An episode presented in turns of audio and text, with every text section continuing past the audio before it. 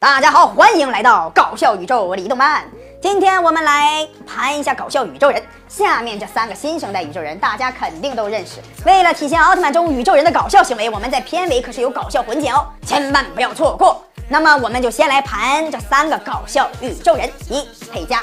佩加是捷德奥特曼中登场的善良宇宙人，是小鹿的铁哥们，拥有潜伏在影子里以及暗处的能力。呃，这个能力好像并没有什么卵用，不过有总比没有好。除此之外，其本身不具备任何战斗力。佩加性格活泼可爱，像个长不大的小孩子。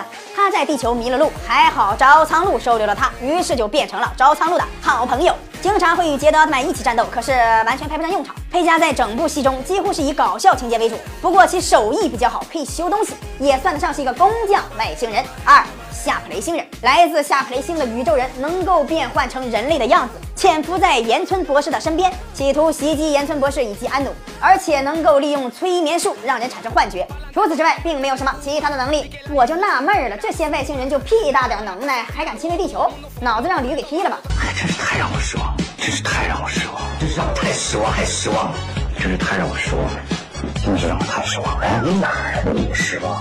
更搞笑的是，这个夏普雷星人在欧布中用项链吸取了女生的能量，给怪兽充能进攻地球。你们这手法挺别致啊！吸收人类能量攻击人类，还是女性能量？难道你们的怪兽是美少女战士吗？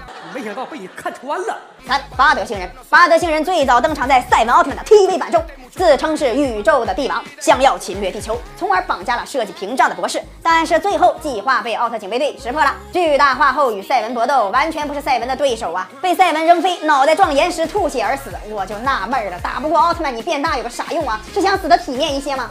真是个极品。之后又出现在捷德奥特曼中，变成狙击手，想要狙击捷德，不过最后在捷德与佩丹尼杰顿战斗时，被大楼的碎片砸死。